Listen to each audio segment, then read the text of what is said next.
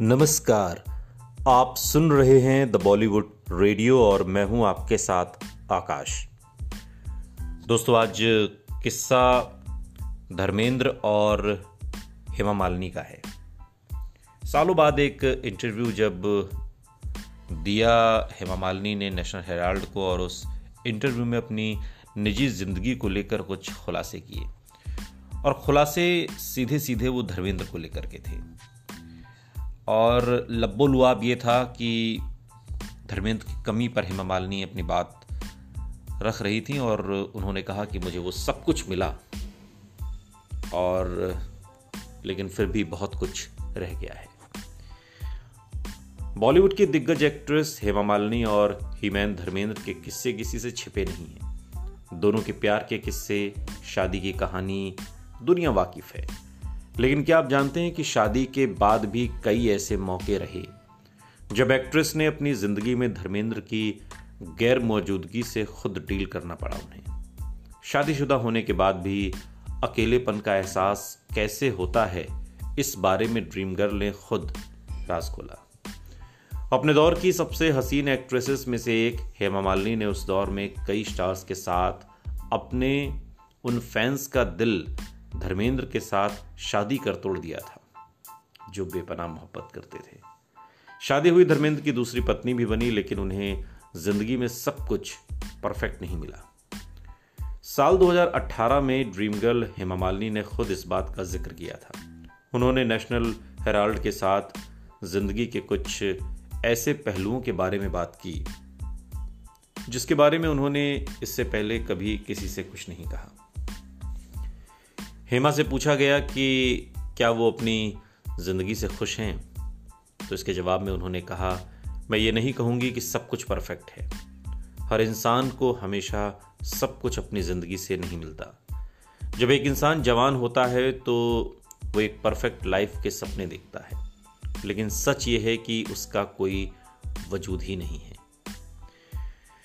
हेमा मालिनी आगे कहती है कि मुझे वो सब कुछ नहीं मिला जो मुझे चाहिए था। लेकिन जो चीज़ मेरे पास नहीं थी, मैंने उन्हें मिस करने का खुद को मौका कभी दिया ही नहीं। मेरे पास दो बेटियाँ थीं, मैंने अपने ज़िंदगी के पिछले तीस साल उनके साथ गुजारे हैं। उनको स्कूल ले जाना, उनका होमवर्क देखना, उनके बाल बनाना, उनके नखरे मैनेज करने के दौरान मैंने खुद का बचपन दोबारा से जिया है।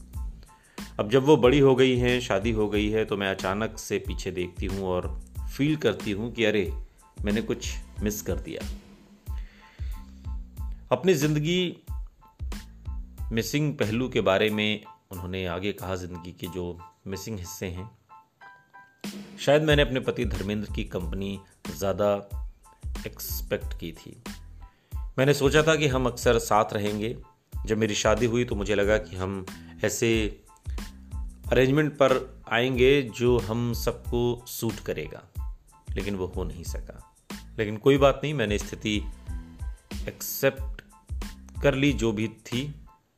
और साथ ही आगे हेमा कहती हैं, मुझे मेरी बेटियाँ मिली, उनके पास देखने के लिए कई सारी प्रॉब्लम्स हैं, बतौर एक व्यक्ति मुझे पछतावा है, लेकिन वो मुझे पागलों की तरह प्यार करते हैं।